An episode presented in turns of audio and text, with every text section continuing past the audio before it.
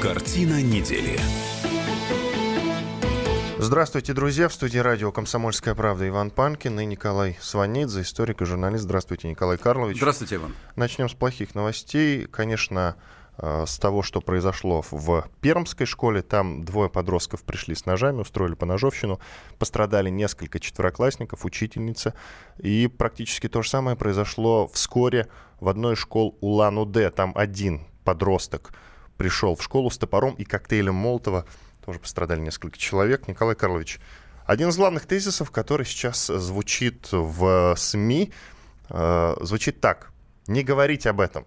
То есть вот, например, Николай Стариков об этом сказал, что самое главное, это чтобы в СМИ об этом не говорили. Мы позвонили психологам, и психологи то же самое сказали, что именно журналисты э, способствуют тому, что это продолжает происходить. Ну, я не знаю, в какой мере здесь авторитетен Николай Стариков. Его послушать так вообще ни о чем не надо говорить. О сталинских преступлениях его главный тезис не надо говорить. Вот, э, поэтому бог с ним со Стариковым, значит, а, а Действительно, есть такая тенденция, э, что вся беда от информации. Ну, о Чернобыле в свое время не говорили, об этом, об, от этого легче никому не стало. Вообще, если ни о чем не говорить, и сидеть в поезде, и делать вид, что он едет, а на самом деле он не едет. Вот, вот это замечательная совершенно Э, будет линия поведения. Говорить надо. Если не говорить, то это будет усиливаться. Просто э, есть такие вещи, которые вот никогда не было, и вдруг опять. Не первый раз это. И в Москве, я помню, приходил школьник с двустволкой и стрелял в учителя географии. Года три назад это да, произошло. Было да. это все. Сейчас просто это, это пошло как бы так массированно.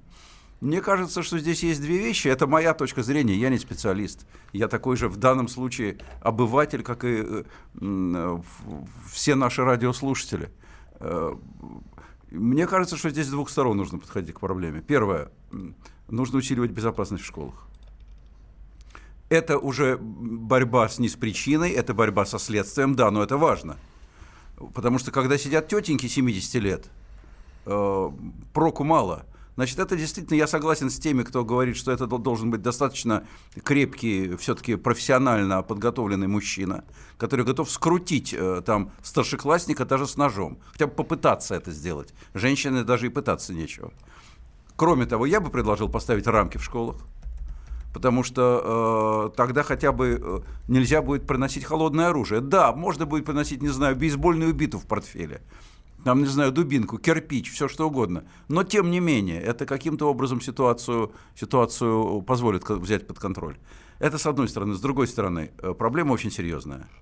Потому что если говорить о причинах уже, то причины, на мой взгляд, в маргинализации нашего общества в целом, в том, что растет э, у нас на глазах вот за последние годы процент людей, скажем так, деклассированного плана, асоциального, Э, растет агрессия. Вот здесь, именно здесь, не в том, что говорят о том, что происходит, они замалчивают это, а в пропаганде, эм, я бы сказал, такого агрессивного стиля, вот здесь виноваты, э, условно говоря, мы с вами, Иван, как представители средств массовой информации, да?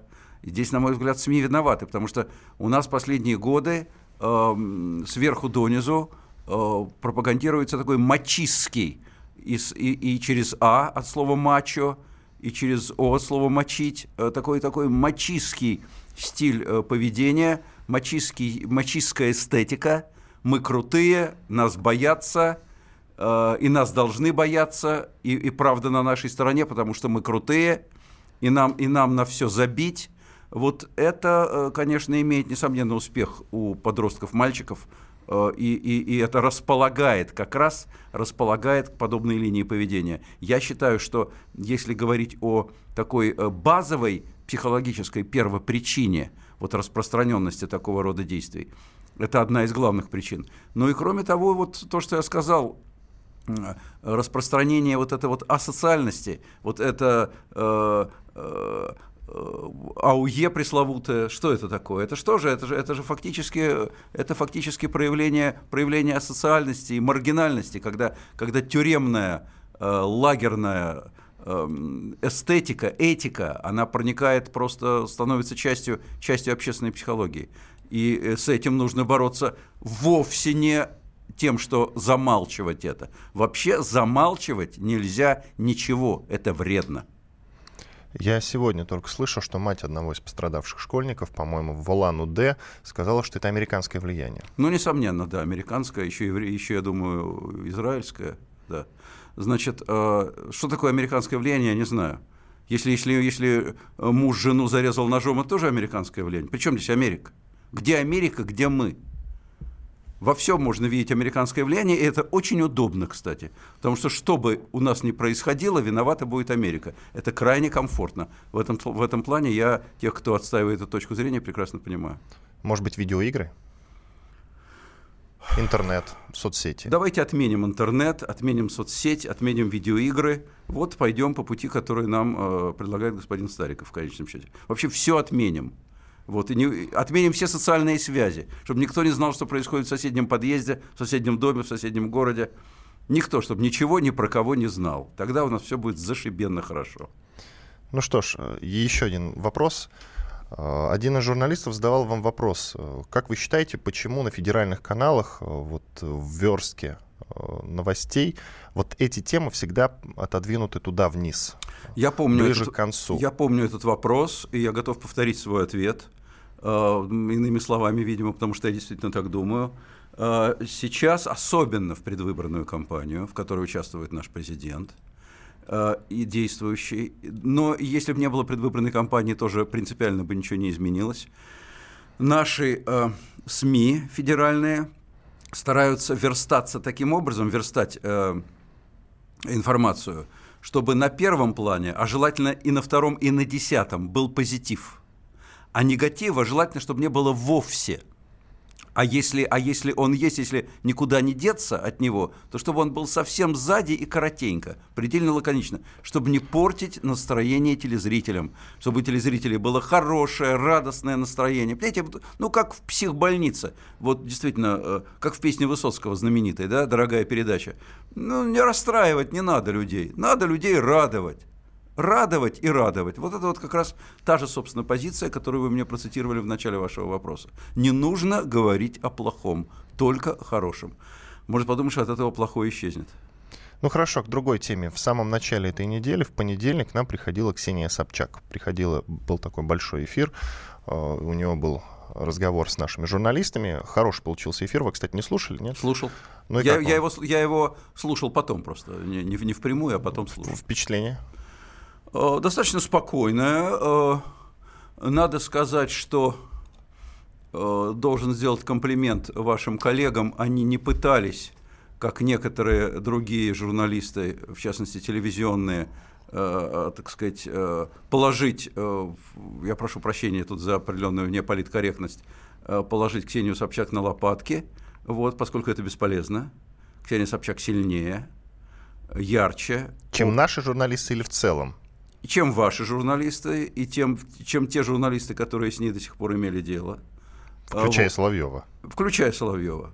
Потому что э, на самом деле э, любая вот такая попытка, у нее есть просто плюсы. Это не значит, что она там именно по всем параметрам там сильнее э, Владимира Соловьева. Э, но, но у нее есть свои плюсы, которые она замечательно использует.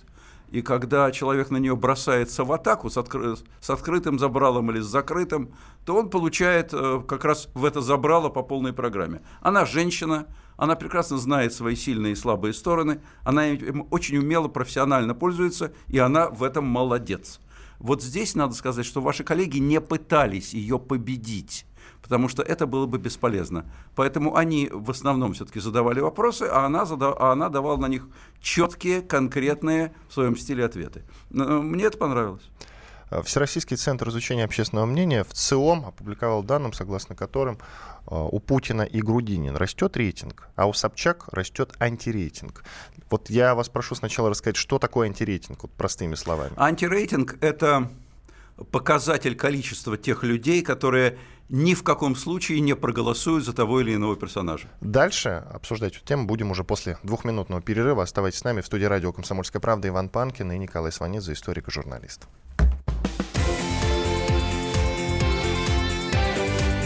Картина недели. Товарищ адвокат! Адвокат! Спокойно, спокойно. Народного адвоката Леонида Альшанского хватит на всех.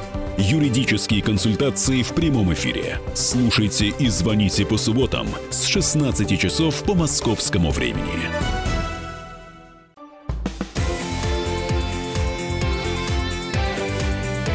Картина недели.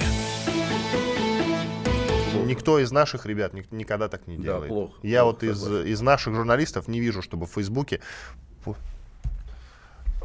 Иван Панкин и Николай Сванидзе в студии радио «Комсомольская правда». Чуть-чуть заговорились мы с Николаем Карловичем э, вот, вот, в, эти, вот в этот двухминутный перерыв. Что ж, продолжаем. Мы говорили про э, рейтинг э, Собчак и э, точнее, про антирейтинг Собчак, который растет согласно данным в ЦИОМ. У Путина и Грудинина он растет, а у Собчак падает. Вы коротко сказали, что, такой, что, что такое антирейтинг, а теперь с чем вы связываете рост антирейтинга у Собчак? Ну, э, Собчак, э, Ксения Анатольевна, наверное, не воспринималась все-таки подавляющей частью аудитории как политик, а воспринималась как шоу-леди, как, как э, э, не знаю, какой-то персонаж, персонаж такой, никак не связанный с политикой, с, с нашим электоральным циклом. Вот. А теперь ее начинают воспринимать как политика, и как политика, вот как за политика за нее голосовать не хотят. Ну, значительная часть, э, это все вполне, абсолютно понятно. У нас консервативная страна, э, э, она, во-первых, либерал, во-вторых, она Ксения Собчак. У нее за спиной там, мы знаем, сколько всего. Поэтому, по, по, по мнению очень большой части аудитории, у, них, у нее огромное количество скелетов в шкафу. И по всему поэтому за нее, конечно, подавляющая часть голосовать не будет. Но ведь здесь интересно-то другое, дорогие друзья. Не антирейтинг определяет. То есть, если бы там антирейтинг был у Путина такой, это, конечно, была бы катастрофа. А для Собчак важнее другое. Какой у нее рейтинг? Она сама сказала, что 30% по ее данным готовы за нее проголосовать. Не знаю. Здесь я э, не готов. А как вы считаете, не, у кого будет второе место? Не готов Николай не подтвердить. Не... Грудинин или Собчак? Видите, я даже других не называю. Вы, кстати, с этим Нет, согласны? почему же? Во-первых, не согласен, есть еще Жириновский. Значит, который, в принципе, в всяком случае, до выдвижения Грудинина и до появления на сцене Собчак, Жириновский совершенно просто с большим отрывом, очевидно, претендовал на второе, на серебряную медаль, на второе место. Сейчас, э, пожалуй, что... Ну, у Грудинина гораздо больше шансов, чем у Собчак. Потому что не потому, что он Грудинин, а потому, что он представляет левую часть нашего спектра политического. У нас левая страна. У нас любой человек, не помню, говорил я это у вас или нет, или это у меня просто в мозгах есть, а я этого нигде не говорил. Любой человек с улицы приведи любого человека, который двух слов связать не сможет. Но если его выдвинет э, э КПРФ, он получит определенное количество процентов. Ну и все-таки надо уметь говорить, Николай Неплохо уметь говорить, я повторяю, поэтому я беру крайний случай. Грудинин умеет говорить и неплохо, и выглядит хорошо и усами шевелит, и все у него в порядке. Значит, э, э, вполне себе э, такой по-мужски красивый человек, и опытный, с хорошо подвешенным языком, все, все с ним в порядке. Но, но я повторяю, даже если бы он был другим, все равно, даже если бы он был кривым и не знаю каким, все равно, поскольку он выдвигается с этой стороны, он по определению получает определенное количество голосов те голоса, которые Собчак нужно завоевывать, у него уже есть заранее. Поэтому, конечно, у него шансов больше. Если, если э, Собчак будет с ним, э, э окажется с ним в, в конкуренции, то это будет просто с ее стороны подвиг.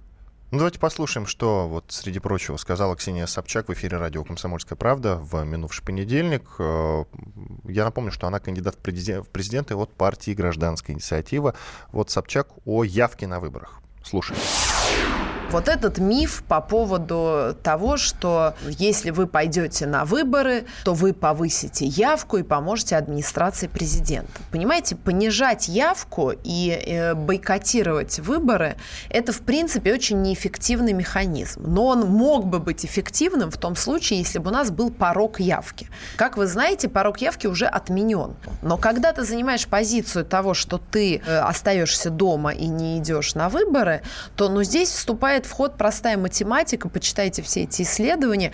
То есть если ты свой голос не отдаешь за какого-то другого кандидата, то как раз шанс, что его нарисуют, вбросят и отдадут за того, за кого ты не хочешь, ну, он повышается на порядок. И я сама помню, я была наблюдателем на думских выборах, я была наблюдателем на президентских выборах. Так это всегда и делается. Через это создаются различные карусели, приходят люди, вбрасывают что-то за тебя и так далее. Нам обещают, что эти выборы будут чище и прозрачнее. Я надеюсь на это. Но явка здесь совершенно, ну, так скажем, ни при чем. И здесь, если ты останешься дома, твой голос скорее куда-то отдадут не в то место.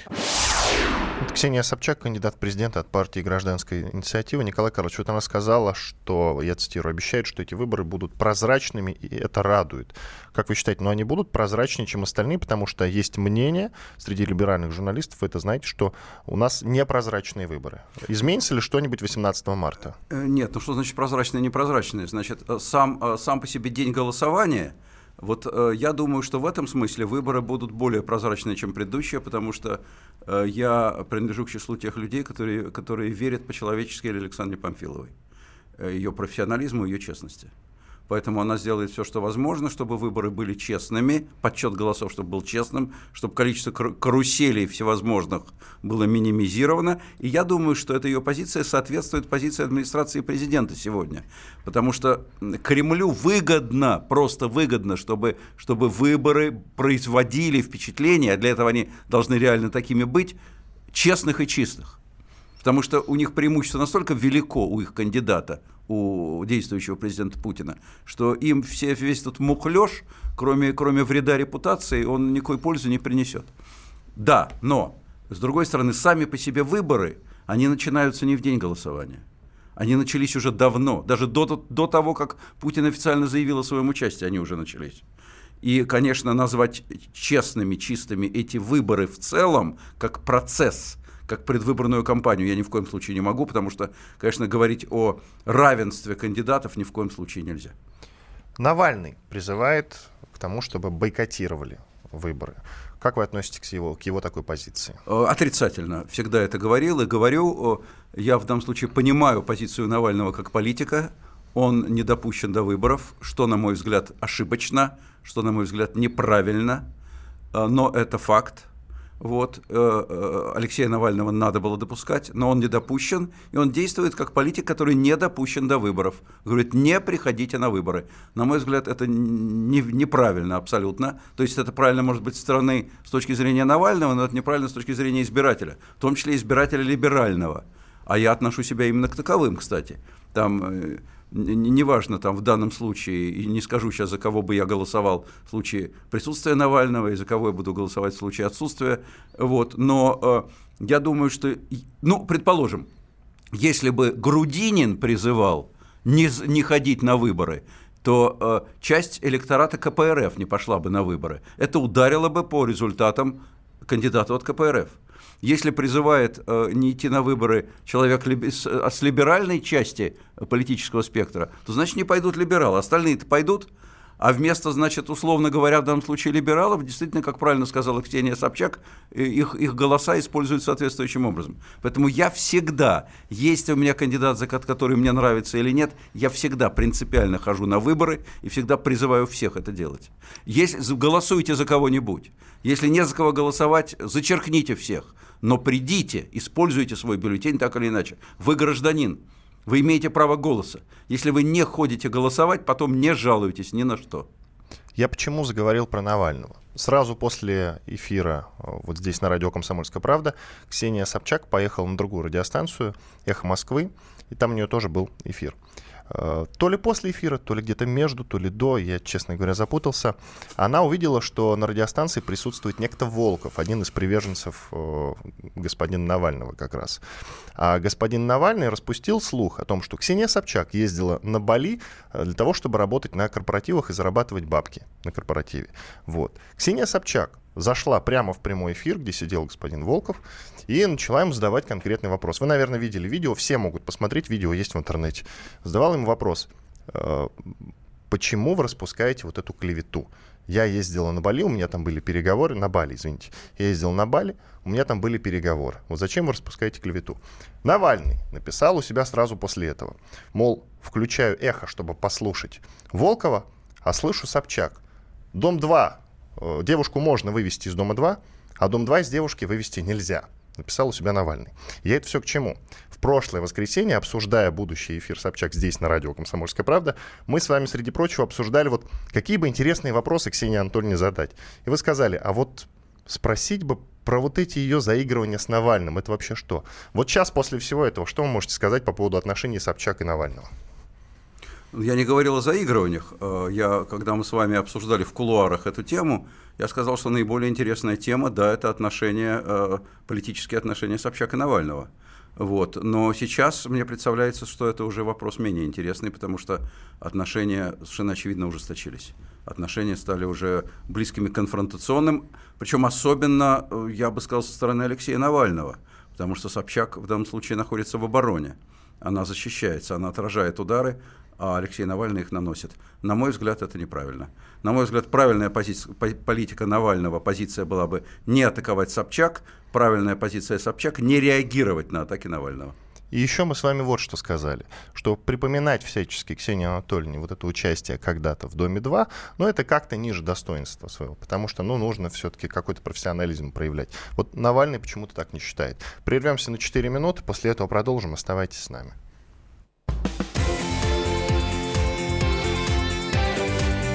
Картина недели. Мигранты и коренные жители. Исконно русская и пришлая. Культурные конфликты и столкновения менталитетов. Пресловутый НАЦ-вопрос встает между нами все чаще и острее. Ставим его ребром на радио «Комсомольская правда». Программу «Национальный вопрос» слушайте каждую пятницу после 7 вечера по московскому времени.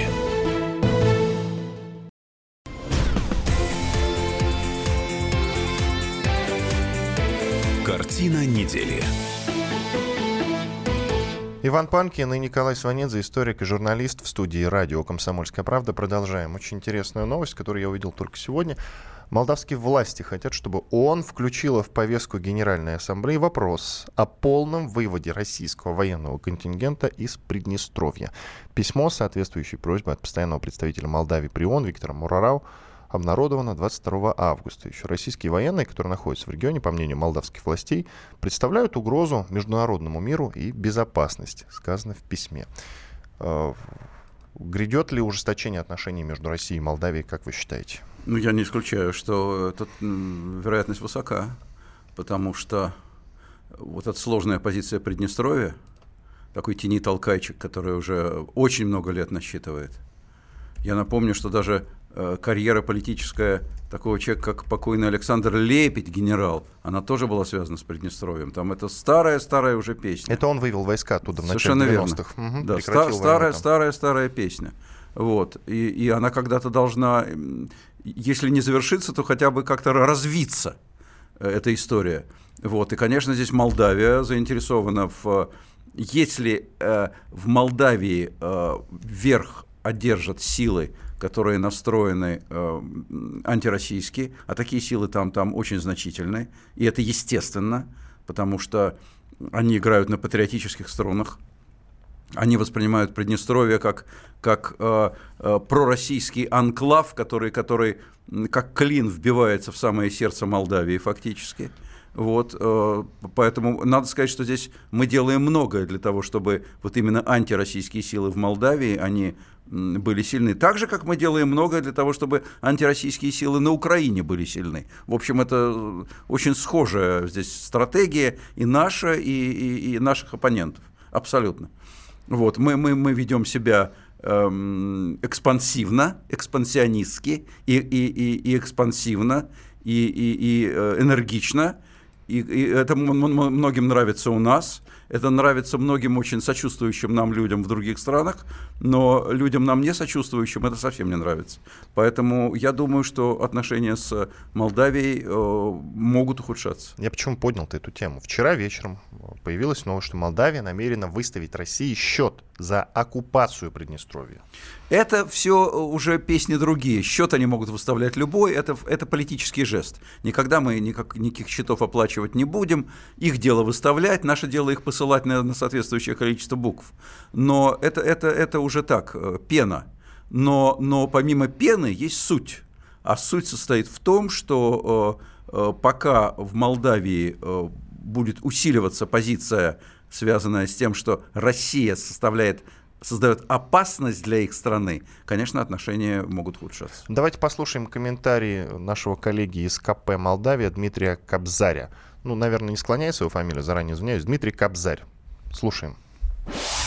В Молдове произошел очередной антироссийский скандал по инициативе правящей коалиции устами нашего спикера парламента Андриана Канду, который обвинил Россию в нарушении норм международного права, потребовал вывести войска из Приднестровья, хотя слово «войска» лучше перефразировать и назвать вещи своими именами. Речь идет об оперативной группе российских войск. Потребовал компенсацию денег. Это уже довольно старое требование, как и вывод российского контингента. Все это, конечно, укладывается вписывается в череду антироссийских событий, является звеном этой цепочки. В Приднестровье отреагировали на заявление неоднозначно. Никто толком не понимает, как а, будет рассчитываться сумма, которую Молдова потребует от России. В 2018 году состоятся парламентские выборы по новой формуле. Вполне возможно, все это происходит именно как подготовка.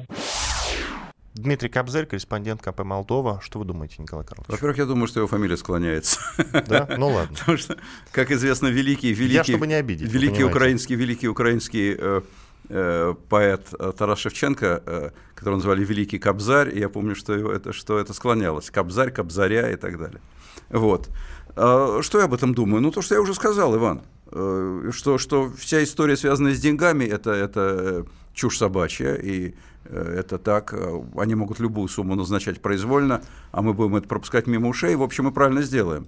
Но что касается политики в регионе, то наша, наши, э, скажем так, шансы быть популярными в Молдавии, они достаточно низкие.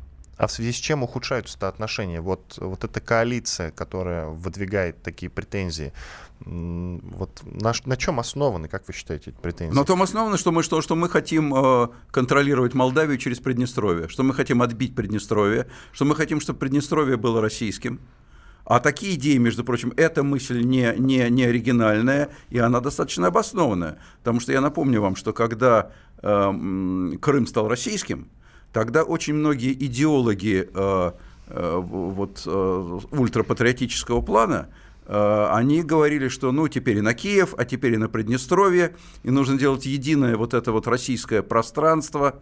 Э, поэтому есть, раздаются у нас голоса, что, что и Приднестровье нужно брать, и все нужно брать, что плохо лежит. Вот, поэтому они боятся. Они просто боятся, как боятся, повторяю, украинцы, как боятся прибалты, как боятся даже поляки, как боятся все, кто имел отношение к Советскому Союзу, и все, кто видит, что у нас сейчас очень популярная идеология та, что мы наследники Советского Союза, в том числе и в том, что касается таких наших каких-то имперских возможностей, имперских интересов. Поэтому э, от этого связана их тяга к Западу. Они бегут от нас к Западу под, под э, западный, под натовский зонтик. И как здесь будто мол... там имперских вот этих вот э, настроений нет. А какая? Особенно как... у США. Да причем здесь США? Речь идет о Западной Европе. Э, Молдавия же не, не на американском континенте находится. Э, э, Соединенные Штаты же при любом к ним отношении разумную они политику проводят, неразумную, очень часто неразумную, но они не норовят в качестве еще одного штата США заполучить какую-нибудь европейскую территорию. Правда? У них за ними это не водится, и странно было бы. Поэтому они бегут, эти, эти все ребята бегут в Западную Европу, потому что это тоже часть НАТО, и они хотя бы понимают – что если ты оказался под зонтиком НАТО, тебе нич- ничто со стороны России не грозит. Потому что так же, как на Россию нельзя напасть, так же, как, так же и на натовскую страну нельзя напасть. смотрите, вот такой момент. Но Приднестровье же не стремится в НАТО. Я напомню, что, по-моему, в начале 90-х, я сейчас точно не вспомню, вы меня поправьте, пожалуйста, э, Приднестровье уже говорил о том, что хочет быть в составе России. Потом, в середине нулевых, по-моему, в 2006 году, там проводился референдум о том, что о присоединении к России. По-моему, согласно референдуму, они должны были присоединиться, но мы не согласились. Потом совсем недавно, вот уже э, год-два назад, снова они готовились к присоединению к России уже без референдума, и вот что-то до сих пор не сложилось. Ну, мы действительно опасаемся. Мы, мы один раз только пошли на подобный вариант с Крымом. Вот. А, а так э, мы, мы опасаемся э, и, и справедливо опасаемся э, обвинений в имперском экспансионизме просто. Понимаете, мы не хотим параллелей там, не к ночи будь помянуто, там с Германией 30-х годов, которая расширяла свои территории за счет того, что, а вот немцы самый разделенный народ, мы немцы, и в Австрии немцы, давайте объединяться. И в Австрии, между прочим, тоже чепчики вверх бросали и радовались. Э, поэтому мы ни в коем случае не хотим подобных параллелей и правильно делаем. Вот, мы один раз уже с, с Крымом рискнули и получили подобного рода обвинения. Поэтому да, мы не хотим, мы поэтому не присоединяем, как нам с вами известно, Южную Осетию с Абхазией, не присоединяем, хотя, господи, щелчком пальцев это можно было бы сделать. Поэтому мы не присоединяем ЛНР и ДНР, хотя щелчком пальцев можно было бы это сделать. Мы этого не делаем, и поэтому мы не присоединяем э, Приднестровье. Но, тем не менее, настроение такого рода, в том числе в наших элитах, есть. Давление такого рода на Кремль идет. И это все, конечно, разносится по всему миру, и этого боятся. Давайте поговорим о Трампе. Мы в конце прошлого года уже, в принципе, некие свои собственные итоги его президентства за год уже подводили, но то были общие, без его заявлений. Трамп подвел итоги первого года на посту президента. Вот что он, среди прочего, сказал. «А, Беспрецедентный успех для нашей страны во множестве сфер с момента выборов. В частности, к успехам своего президента Трамп приписал рекорды на фондовых рынках, усиление армии, контроля за преступностью и границами, а также успех в борьбе с террористами э, ИГИЛ, запрещенной в России. Ваш комментарий. Ну, здесь по каждому из этих пунктов можно конкретно спорить или соглашаться. Не так далек от истины, потому что, ну, что касается борьбы с ИГИЛ, здесь и Америка, и мы, это каждый приписывает себе успех в этой борьбе. А, вот, а, каждый имеет для, для этого определенные основания, и мы имеем, и Америка имеет. Это как, знаете, в другом абсолютно несравнимом масштабе, это как Вторая мировая война когда и мы говорим с полным, просто стопроцентным основанием, мы победили Гитлера. И Америка говорит, и Англия, мы победили Гитлера. Потому что они действительно были в антигитлеровской коалиции и тоже несли свою большую лепту в эту победу. То же самое и здесь.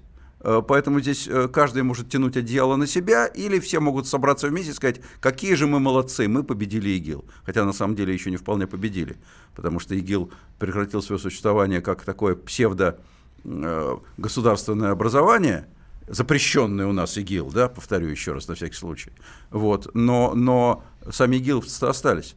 Вот, и еще многое впереди. И мы сейчас видим, что там сейчас разворачивается, кстати, в Сирии, в том числе и по инициативе Турции. Там еще очень много проблем, в том числе и у нас будет много проблем. Но возвращаясь к Трампу. А, Трамп, а, его специфика в том, что кто за него голосовал на выборах, те в основном остались его почитателями. Он дал им то, за что они за него проголосовали. Новых он почитателей не приобрел. А за него проголосовали, как мы помним, то есть настолько на тоненького, фактически даже не большая часть избирателей. Он победил благодаря специфике э, э, избирательной системы Соединенных Штатов Америки. Вот. Поэтому, конечно, э, тех, кто голосовали против, они тоже твердо убедились в том, что они правильно голосовали против. Сейчас э, Штаты, в том, что касается отношения к Трампу, и в том, что касается отношения к политике его, они разделились, в общем, на две близкие такие по количеству половины. Вот э, еще одно из его заявлений. Самый низкий уровень безработицы среди женщин и в целом масштабное снижение налогов, конец обязательного медицинского страхования и многое другое, добавил американский президент.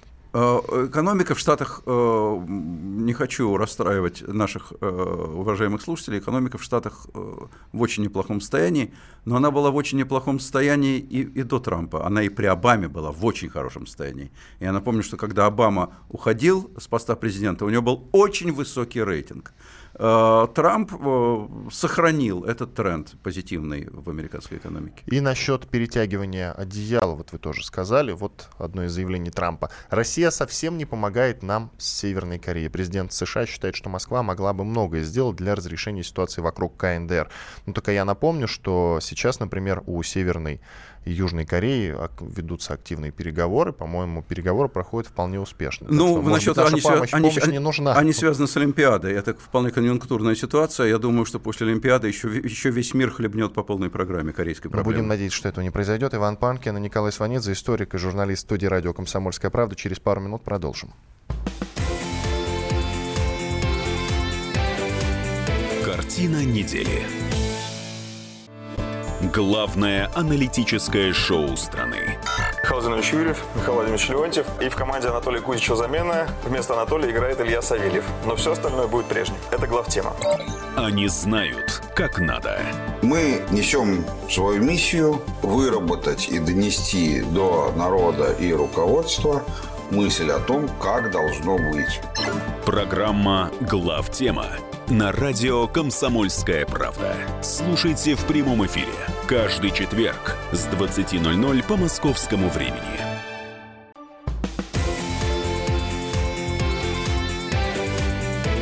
Картина недели.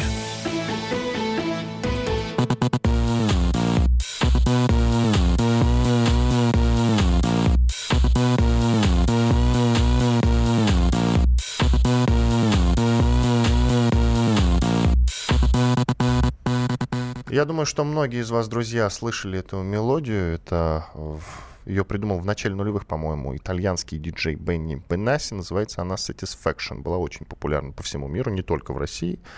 Э, пару лет назад, по-моему, в 2015 году британские военные даже придумали такой вирусный клипец на нее. Э, сделали, как они голые танцуют вот у себя в общежитии, назовем русским словом. Вот. Э, и тут накануне, буквально пару дней назад, студенты Ульяновского вуза станцевали в нижнем белье, как раз вот под эту мелодию сняли клипец. Он прямо в точь-в-точь повторяет, но, на мой взгляд, он даже немножко лучше, чем тот, который сняли британские военные, потому что там э, как-то кадр увереннее, что ли, выдерживает э, человек, который это все снимал. Но на самом деле мне понравилось чуть больше, чем тот, который сняли британские военные, вот честное слово. Э, ролик этот стал быстро очень популярным. Ну и, конечно, этих студентов Ульяновского института гражданской авиации сразу в чем только не обвинили. И, по-моему, уже всех даже отчислили, если не ошибаюсь. По-моему, нет. По-моему, еще не отчислили. Да. Но не отчислили пока что только потому, что этот ролик сейчас повторяют, по-моему, все, кому не лень. Вот все, кому не лень. И какие-то коллективы театров, и какие-то студенты, по-моему, МЧС, если я не ошибаюсь, потому что есть ребята, которые станцевали на них футболки футболки МЧС. Вот. Но я не знаю, принадлежат ли они к этому ведомству, честно не буду говорить. А, и, собственно, обвинили их, э, этих ребят в том, что они глумятся над отраслью, но смехаются над святым. А, губернатор пообещал жесткую проверку. Руководители этого вуза вызывали в Росавиацию для того, чтобы сделать ему выговор или что-то в этом роде. Ну, всякие разные новости появлялись в интернете последние дни. А, большинство людей почему-то из тех, которых я вижу в офлайне, они говорят, что, конечно, то, что сделали эти ребята, это плохо. А то, что я читаю в интернете, э, все хвалят этих ребят. А вот ваше мнение какое? Мне понравилось. По-моему, весело очень. Весело. Я с вами согласен, что это лучше, круче, чем, чем вот этот английский клип. По-моему, талантливо. Там их обвиняли в том, что это какая-то пропаганда эротики. Во-первых, что плохого в пропаганде эротики было бы, если бы это была эротика. Здесь Там как, какая... сексуальный подтекст многие как, увидели. Не вот знаю, какой подтекст. У меня вид мальчишек в трусах, сапогах и фуражках. Если кого-то это сексуально возбуждает, надо к врачу обратиться. На, на мой взгляд. По-моему, это просто... Ну, женщинам не надо. Ну, ну, ну а да, женщина, а кто мешает женщинам э, взволнованно смотреть на молодых людей, независимо от того, в какой они форме одежды. А если, может быть, они были в мундирах офицеров гражданской авиации, то, может быть, это бы их еще больше возбуждало, ну и что плохого я вообще не вижу, что, э, если они так станцевали, почему их нужно лишать профессии? Вот они там будут раздвигать небо крепкими руками, да? Э, что? Они будут хуже раздвигать от того, что они в трусах э, клипчик этот сварганили? Я, я повторяю, очень веселый, очень. Как он попал в сеть, я не знаю. Я не уверен, кстати, что они сами его туда вбросили. Совсем не уверен. Вот. Но, но он очень веселый, клевый. Почему их нужно теперь гнобить? А что, вот этот э, ярославский э, мэр, э, который э, клип разошелся, который, который повелевает всем своим сотрудникам нырять, нырять в прорубь, в крещение. Который говорит, все православные люди. Вот это не ставит под удар уважение к, к его должности, уважение Мы к его городу. Кстати, да. На мой взгляд, в гораздо большей степени, чем веселый этот мальчишеский клип. Тем не менее, никто никого не выгоняет, никто никому вы- выговорешниками не грозит, а здесь все подняли, подняли хай. По какому поводу? Че мальчишек достали, господи? Ну что же все боятся, что чуть что шаг влево, шаг вправо воспринимать как побег? Ну, ну что это такое? Станцевали в общежитии. Ну. Наверное, все-таки есть какая-то дисциплина, и дисциплину нужно соблюдать, наверное, это правильно, действительно. Какая вот моя дисциплина? позиция. В общежитии нельзя танцевать? Или в общежитии нельзя танцевать Мы в же не трусах? знаем, кстати, вот условий проживания в общежитии. Там могут быть разные пункты. Например, честь и достоинство вуза нужно соблюдать. Мы просто этого не знаем. А в чем состоит честь Надо- до- в чем стоп, честь и Николай достоинство вуза? Я, я не обвиняю ребят. Смотрите. Все-таки есть устав некий, наверное. Надо этот устав почитать, что там написано. Значит, там тогда, может быть написано, что все тогда что пусть вывесят устав. Если в уставе написано, что в свободное отнесение там службы от, от учебы, а, от работы, время у себя а, в свое личное время они не должны раздеваться до трусов и танцевать под музыку. Если там это написано, тогда им нужно предъявлять соответствующие, соответствующие претензии, не знаю, вносить выговор. Если там это не написано, то извините. Ну вот я и говорю, нужно посмотреть устав, Да. что там вообще сказано. Наверное, все-таки, наверное, все-таки. Я понимаю руководство этого вуза, почему оно так возбуждено. С другой стороны, я, оно я тоже не вижу оно- я вам скажу, почему оно возбуждено. Оно, оно возбуж- возбуждено, потому что это стало достоянием публичности, и оно боится получить по балде. Вот потому оно и возбуждено. Это единственная причина, что они боятся, что от кого-то из начальства получить по голове. Скажут, а что у вас там, блин, происходит? Вы что там, с ума посходили? Голые, блин, пляшете? Это что такое? А ну позвать сюда Ляпкина-Тяпкина. Вот чего они боятся. А смотрите, но это вуз гражданской авиации, поэтому я тоже не знаю, почему прицепились. А если бы это был военный вуз, военной авиации, например? Я никогда не служил в военной авиации, но я не думаю, что если в свободное время летчики, э, офицеры, которые, которые работают в военной авиации, они пляшут под музыку, то это мешает им потом любить родину, выполнять свои обязанности, сидеть за штурвалом. Вот я не думаю, честно вам скажу. Вот это мое личное журналистское мнение. Не думаю. Ну что ж, ладно, к другой теме. Э, Пресса Британии пишет о том, что Швеция готовит население к войне. Я, кстати, э, я, кстати, уже не первый раз э, вот, вижу такие новости, особенно в британской прессе, в шведской прессе, в норвежской прессе тоже. В данном случае Financial Times, достаточно авторитетное издание, пишет о том, что Пентагон в своей новой стратегии национальной обороны намерен занять более агрессивную позицию по отношению к Москве и Пекину. Что им Китай сделал, кстати, интересно тоже послушать ваше мнение, Николай Карлович. Э, Это соответствует обнародованной в декабре Белым домом стратегии национальной безопасности, в которой основными противниками США названы Россия и Китай. И, видимо, скандинавские страны этим заражаются. А, Я напомню, что, насколько я помню, Швеция не член НАТО.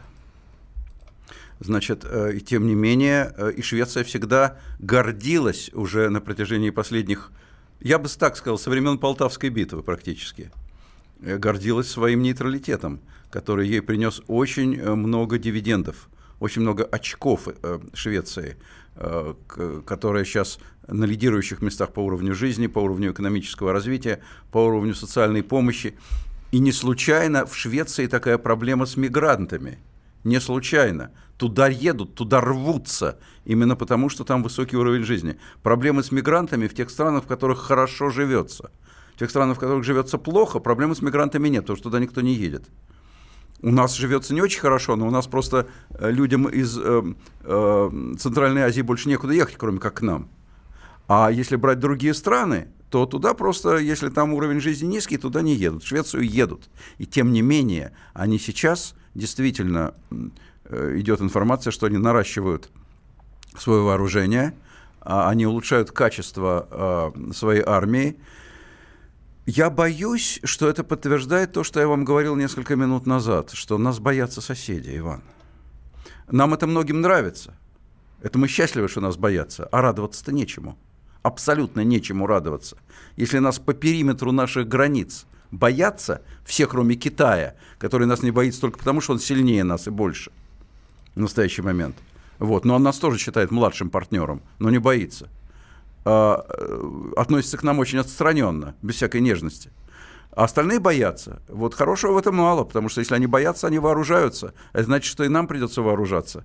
А мы бедные. Если мы будем вооружаться, то мы будем вооружаться за счет, за счет э, уровня жизни собственного народа, за счет нашего с вами уровня жизни. Поэтому э, хорошего в этом во всем мало. А что же делать, чтобы как-то изменить эту ситуацию? А, нужно, я бы сказал, э, вносить несколько иную ноту в наши международные, нашу международную линию. Нужно не только с позиции силы разговаривать, силы, которой у нас нет – потому что сила – это не количество ядерных боеголовок сегодня.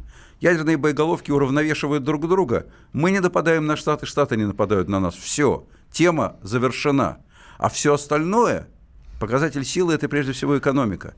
И, и пока мы экономику не нарастили настолько, чтобы на равных разговаривать с западным миром, нам э, с позиции силы с ним разговаривать, в общем, как-то, я бы сказал, не вполне правильно. Не то, что там не, не по чести, все, все по чести, мы великая держава. Просто неправильно, нас не понимают. И мы от этого ничего хорошего не имеем. Ну и коротко. На этой неделе не стало э, лидера движения «Трудовая Россия» Виктора Анпилова. В начале 90-х он был самым ярым критиком Бориса Ельцина. Что вы можете о нем сказать? Меньше минуты. Яркий человек, яркий публицист, яркий оратор, человек бесконечно далекий от э, меня по своим политическим взглядам, человек э, бесконечно далекий, на мой взгляд, мой личный, и от э, интересов страны по своим политическим взглядам, но человек, несомненно, яркий, поэтому сейчас, когда он умер, ничего плохого о нем говорить не могу. Ну, понятно. Иван Панкин и Николай Сванидзе, историк и журналист, были с вами в это воскресенье. Э, вы можете послушать наш эфир еще раз. Сегодня в 20 часов будет повтор и утром в 6 утра. Иван Панкин, Николай Сванидзе, до свидания. Спасибо большое. До свидания. Картина недели. Будьте всегда в курсе событий. Установите на свой смартфон приложение «Радио Комсомольская правда». Слушайте в любой точке мира. Актуальные новости, эксклюзивные интервью, профессиональные комментарии. Доступны версии для iOS и Android. «Радио Комсомольская правда». В вашем мобильном.